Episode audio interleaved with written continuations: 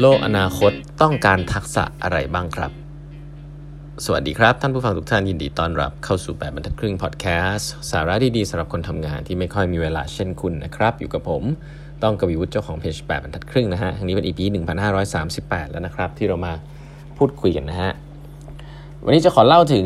ทักษะของอนาคตเนาะที่มีความจำเป็นนะครับ ผมว่ามีคนพูดถึงเรื่องนี้เยอะอยู่แล้วแหละนะครับ แต่ว่า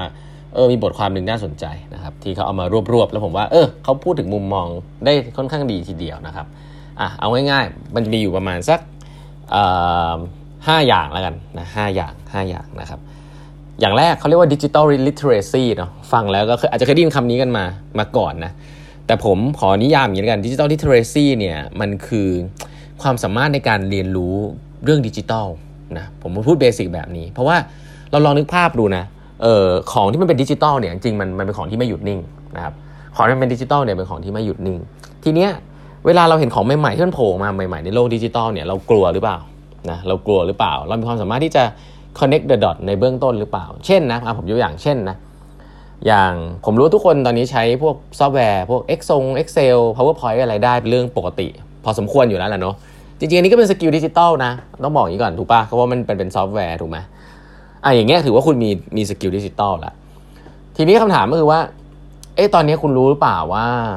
เอ่อตอนนี้ Microsoft กำลังจะออกตัวจริงมันออกมาแล้วแหละ เรียกว่า Copilot นะเขาก็จะเอาพวก generative AI มาทำให้คุณทำงานกับ Microsoft กับ Excel ได้ง่ายขึ้นในอนาคต ต่อไปอาจจะสั่งด้วยเสียง แล้วก็ออกมาเป็นของเลยอะไรเงี้ย เฮ้ยเวลาคุณได้ยินแบบนี้คุณอยากลองหรือคุณกลัว ผมเริ่มต้นอย่างนี้เลยนะ ดิจิทัลลิเทเรซีเนี่ยก็คือเวลาคุณฟังเสียงเหล่านี้แล้วคุณรู้สึกว่าเออคุณอยากลอง คุณลองแล้วแล้วเวลาคุณนึกออกไหมเวลาคุณไปลองกับ Excel แบบใหม่ คุณก็จะรู้สึกว่าแบบ เอมันใช้ยังไงใช่ปะเพราะว่าถ้าคนรุ่นผมเนี่ยเวลาทำ Excel มันก็ทำ Excel อะนึกออกไหมทำ Data Table ทำ GoSeek อะไรพวกนี้มันก็คือ Advanced ละเอ่อแต่ว่าถ้าต้องไปนั่งคุยกับ AI ใน Excel เนี่ยบางทีมันก็รู้สึกว่า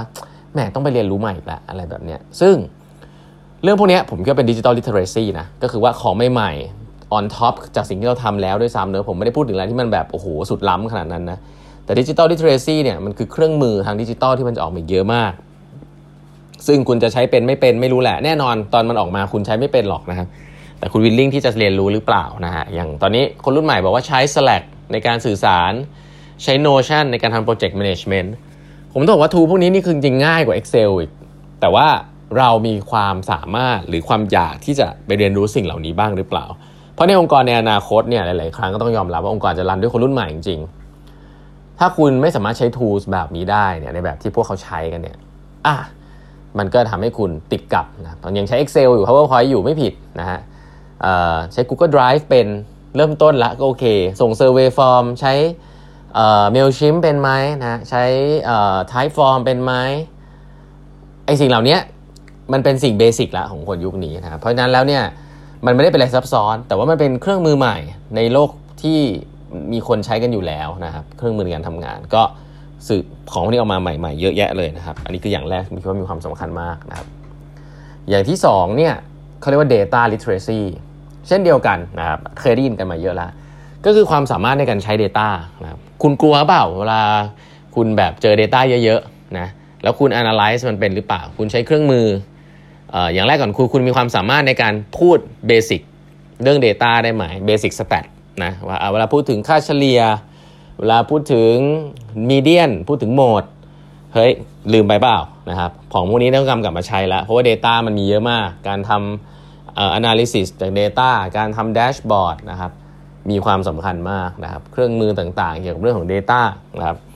Tableau นะฮะ Google Studio นะครับสิ่งเหล่านี้ กลายเป็นเรื่องเบสิกไปแล้ว เช่นเดียวกันนะครับ Data Literacy ก็คือว่าคุณไม่กลัวเรื่องเหล่านี้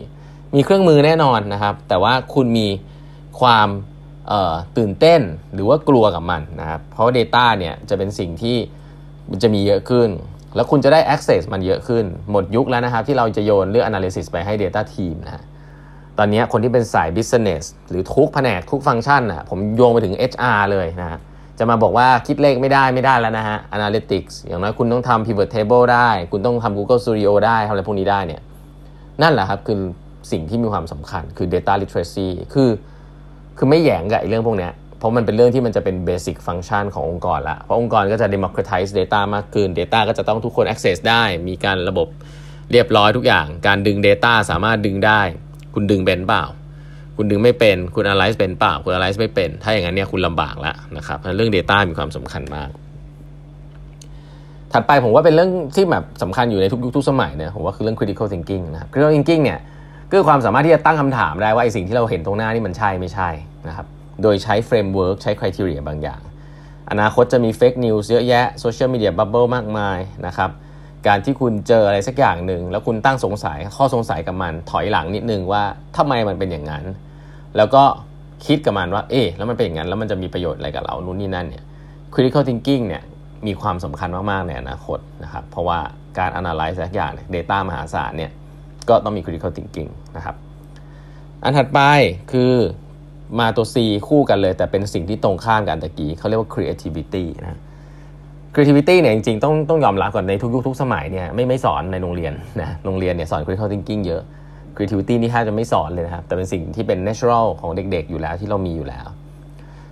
ถามผมว่า creativity คืออะไร ผมคิดว่าความสามารถในการคิดผมใช้คำว่านอกกรอบไหมผมว่าคำนี้มันอาจจะดูแบบงงๆว่าอะไรคือกรอบ ผมใช้ว่าความสามารถในการคิดเชิงปริมาณแล้วกัน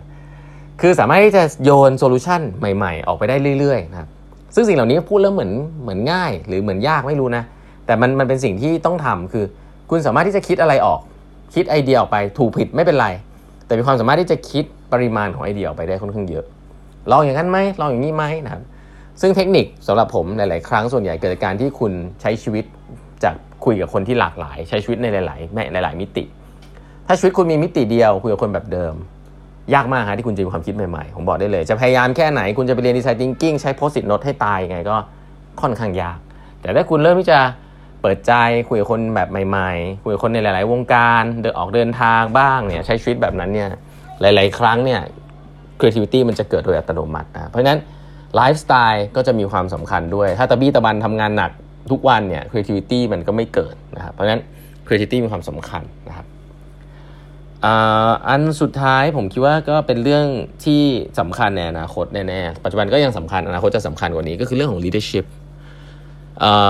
อนาคตเนี่ยงานงานหนึ่งเนี่ยคุณจะต้องการคนหลายประเภทมาช่วยกันทำแน่ๆนะคนที่ความสามารถแตกต่าง เพราะคุณเก่งทุกอย่างไม่ได้นะครับคุณจะ lead ทีมที่มี diversity สูงอย่างไร หมดหมดยุคแล้วฮะว่าคุณจะต้องมาสั่งทุกคน คุณไม่เก่งสุดแน่นอน